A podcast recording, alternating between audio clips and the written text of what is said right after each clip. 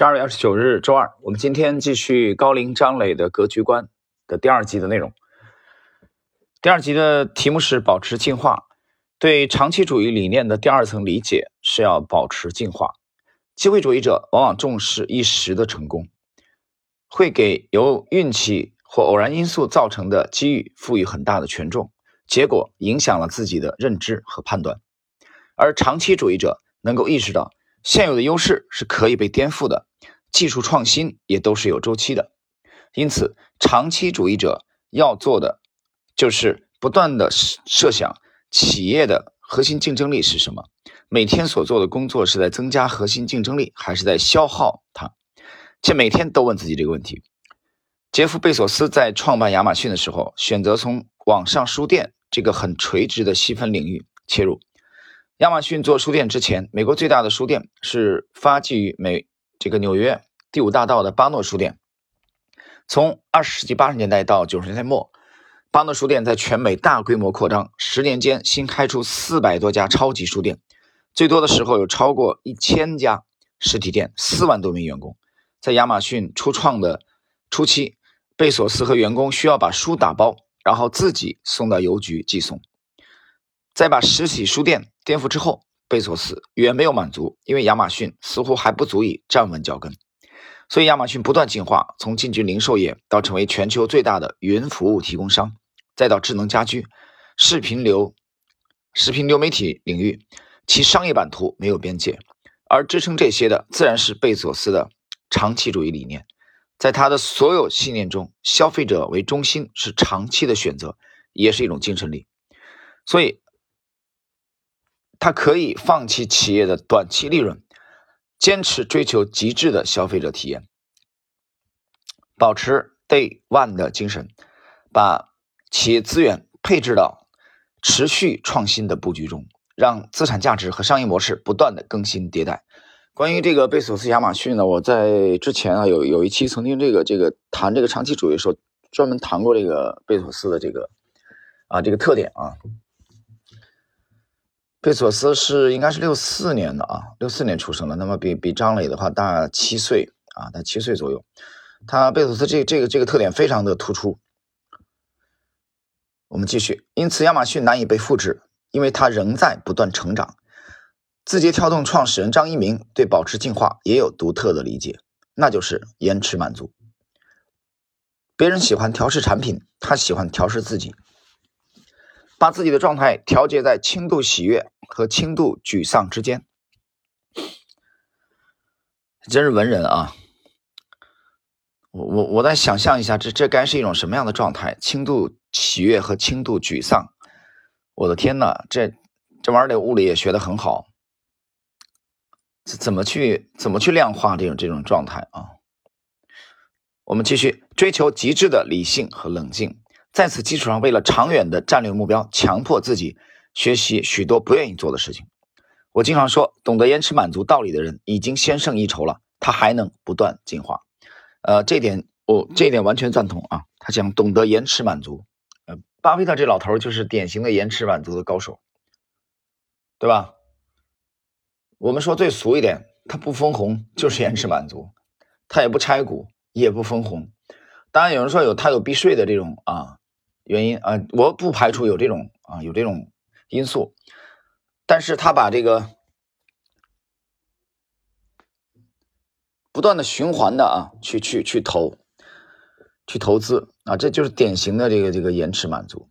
老头在生活中也是典型的延迟满足嘛。你看他那破车都开了多少年，那烂房子奥马哈住了那么多年了，不舍得换，实在是不行了才换车，这就是延迟满足。但换个角度想这个问题啊，其实我觉得凡事都是有利有弊吧啊。如果是你遇到一个延迟满足的配偶，那么女性就比较痛苦啊，因为一般延迟满足都是男的干的，而且一般这么干的都是做投资的人啊，所以做太太的这方面就比较痛苦啊。之前我们呃讲过这个罗杰斯啊，应该是第一任太太吧。啊，要换沙发啊！罗杰斯说：“不要不要，亲爱的，这个你忍一忍啊，我们用这笔钱去投资啊，回头我可以给你买十个沙发回来。”然后就这样就这样忽悠啊，延迟满足。后来直到有一天女的受不了了，巴菲特生活中肯定也是这样的，所以做延迟满足的这样的人的配偶啊，应该是一件比较呃高难度的动作。我们继续，这种进化状态是先把最终的目标推得很远，去想最终做的事情可以推演到多大，再反过来要求自己不断训练和进步。所以，当张一鸣在调试自己的同时，又把公司当做产品一样调试的时候，我们无法想象这家公司的边界。呃，插一句啊，很多人可能还不太了解字节跳动啊。如果对美股有一定这个研究的人啊，这个公司现在这些年特别的火。张一鸣这个名字啊，大家可以去百度搜一下啊，很火，非常火。继续。长期主长期主义者在保持进化时，往往不会刻意关注竞争对手在做什么啊，他不关注竞争对手做什么。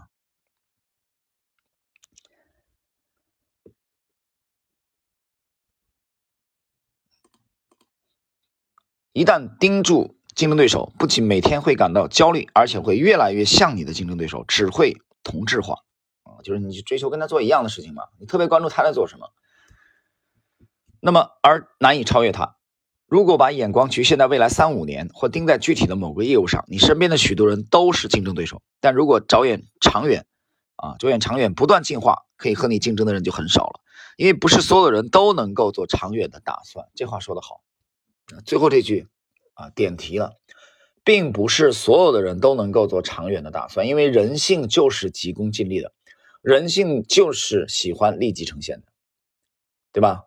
今天约会，明天结婚。今天这个现在买进，一秒钟以后涨停，这就是立即呈现。人人的本性都喜欢如此，